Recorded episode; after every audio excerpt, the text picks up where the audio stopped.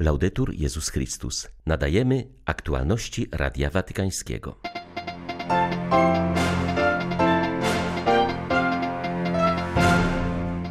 Papież Franciszek odprawił dziś mszę w Sanktuarium Miłosierdzia Bożego w Rzymie. W homilii przypomniał, że chrześcijańskie życie rozpoczyna się od przyjęcia przebaczenia. Kolejni przywódcy kościelni apelują o spokój i dialog w Irlandii Północnej, gdzie trwają zamieszki i dochodzi do największej przemocy od czasów podpisania porozumienia wielkopiątkowego. Przejście na inną religię pozostanie w Indiach zgodne z prawem. Sąd Najwyższy odrzucił postulat nacjonalistycznej partii ludowej, która żądała wprowadzenia zakazu konwersji. 11 kwietnia witają Państwa ksiądz Krzysztof Ołdakowski i Łukasz Sośniak. Zapraszamy na serwis informacyjny. Chrześcijańskie pielgrzymowanie rozpoczyna się od przyjęcia daru miłosierdzia. Jedynie wtedy będziemy mogli ofiarować światu coś nowego. Te słowa papież wypowiedział w homilii podczas mszy odprawionej w święto Miłosierdzia Bożego w kościele pod wezwaniem Ducha Świętego Insasja w Rzymie. Franciszek zaznaczył, że Jezus po swoim zmartwychwstaniu dokonał wskrzeszenia uczniów do misji. W ten sposób okazał im miłosierdzie poprzez trzy wielkie dary pokój, ducha i otwarte rany. Ojciec Święty zwrócił uwagę, że uczniowie po zmartwychwstaniu otrzymali dar pokoju serca. Pokój Jezusa sprawił, że przeszli od wyrzutów sumienia do misji. Uczniowie poczuli, że dostąpili miłosierdzia, uświadomili sobie, że Bóg ich nie potępił, nie upokorzył, ale w nich wierzy. Franciszek zaznaczył, że dla Boga nikt nie jest zły, nikt nie jest wykluczony. Następnie Jezus obdarzył uczniów miłosierdziem, udzielając im Ducha Świętego. Ofiarował go na odpuszczenie grzechów. Przebaczenie w Duchu Świętym jest wielkanocnym darem, aby zmartwychwstać się wewnętrznie. Prośmy o łaskę przyjęcia go, przyjęcia sakramentu przebaczenia i zrozumienia, że w centrum spowiedzi nie jesteśmy my z naszymi grzechami, ale Bóg ze swoim miłosierdziem. Nie idziemy do spowiedzi, aby popaść w zniechęcenie, ale aby dać się podźwignąć. Wszyscy bardzo tego potrzebujemy. Potrzebujemy tego jak małe dzieci, które za każdym razem, gdy upadają, muszą być podnoszone przez swojego tatusia. My też często upadamy, a ręka Ojca jest gotowa postawić nas z powrotem na nogi i sprawić, byśmy szli naprzód. Tą pewną i niezawodną ręką jest spowiedź. Jest to sakrament zmartwychwstania, jest to miłosierdzie w czystej postaci, a ci, którzy wysłuchują spowiedzi, powinni sprawić, by penitenci odczuli słodycz miłosierdzia. To jest droga dla tych, którzy słuchają spowiedzi, dać odczuć słodycz miłosierdzia Jezusa, który wszystko przebacza. Bóg przebacza wszystko. Dio perdona tutto. Franciszek zwrócił uwagę, że trzecim darem, którym Jezus obdarza uczniów, są Jego rany. Dotykamy w nich własnymi rękami, że Bóg kocha nas do końca, że w swoim ciele niósł nasze słabości. Jego rany stanowią drogi, które Bóg dla nas szeroko otworzył, abyśmy weszli w Jego czułość i dotknęli własnymi rękami, kim On jest – Ojciec Święty zauważył, że uczniowie dostąpiwszy miłosierdzia, sami stali się miłosierni. Ich lęki zostały rozproszone przez dotknięcie ran Pana, teraz nie bali się już troszczyć o rany potrzebujących. Dziś jest dzień, w którym trzeba zadać sobie pytanie, czy ja, który tyle razy otrzymałem pokój Boży, który tyle razy otrzymywałem Jego przebaczenie i Jego miłosierdzie, czy jestem miłosierny dla innych? Czy ja, który tyle razy byłem karmiony ciałem Jezusa, czynię cokolwiek, by nakarmić ubogiego? Nie pozostawajmy obojętni, nie żyjmy wiarą połowiczną, która otrzymuje, ale nie daje, która przyjmuje dar, ale sama nie staje się darem. Skoro dostąpiliśmy miłosierdzia, stańmy się miłosierni. Bez uczynków miłosierdzia wiara zamiera. Pozwólmy, aby wskrzesiły nas do życia pokój, przebaczenie i rany Jezusa miłosiernego. Prośmy o łaskę, byśmy stali się świadkami miłosierdzia. Tylko w ten sposób wiara będzie żywa, a życie będzie jednością. Tylko w ten sposób będziemy głosili Ewangelię Boga, która jest Ewangelią miłosierdzia.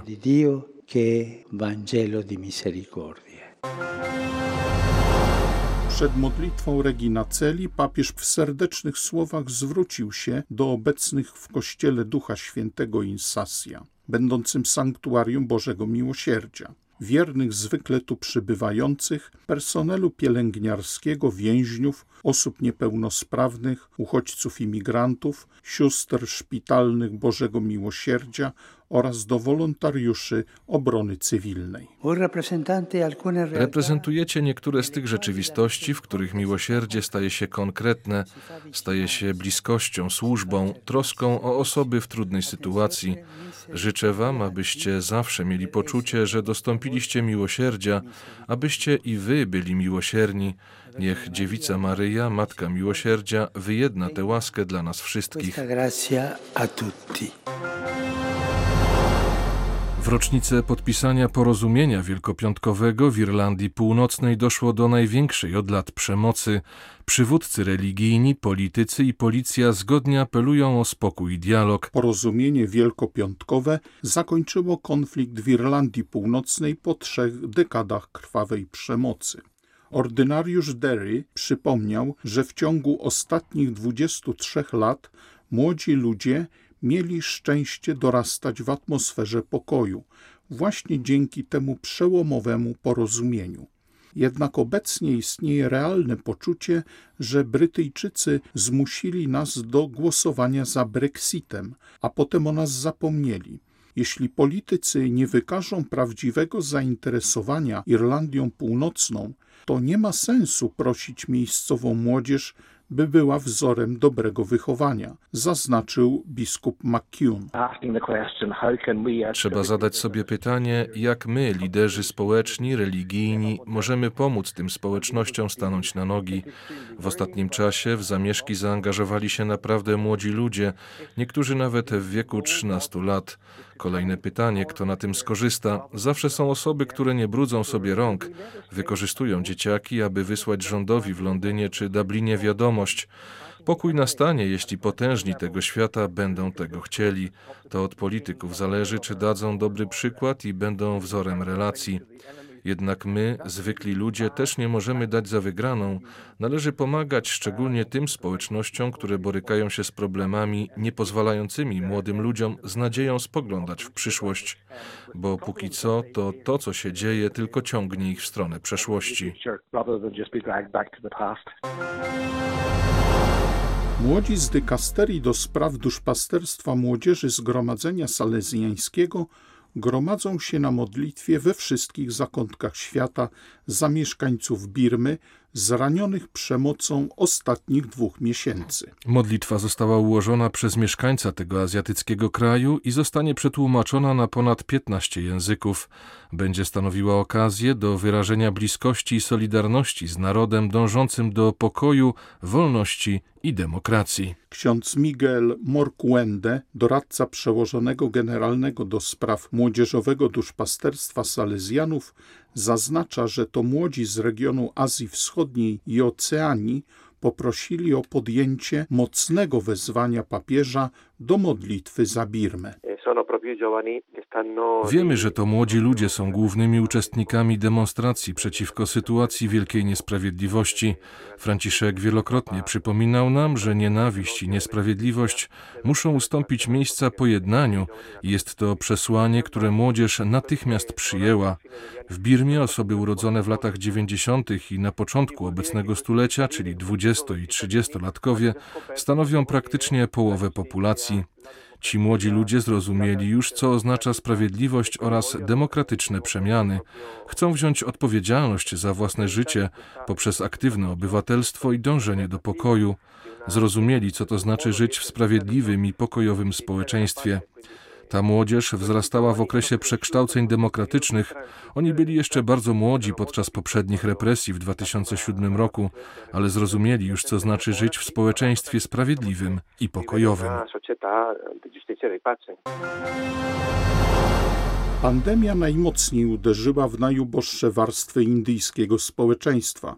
Mocno odbiła się na dzieciach i młodzieży z rodzin trendowatych, które zostały pozbawione możliwości nauki. Równa się to ich marginalizacji i wykluczeniu, a co za tym idzie, pozbawieniu szans na jakiekolwiek lepsze życie. Dlatego też pracująca od 30 lat w Indiach dr Helena Pys zwróciła się do rodaków o pomoc. Nasze dzieci od początku pandemii ani razu nie usiadły w szkolnej ławce, nie mogą uczestniczyć w zdalnym nauczaniu, ponieważ nie mają odpowiedniego sprzętu i dostępu do internetu, mówi Radiu Watykańskiemu lekarka kierująca ośrodkiem rehabilitacji trędowatych Dżewodaja.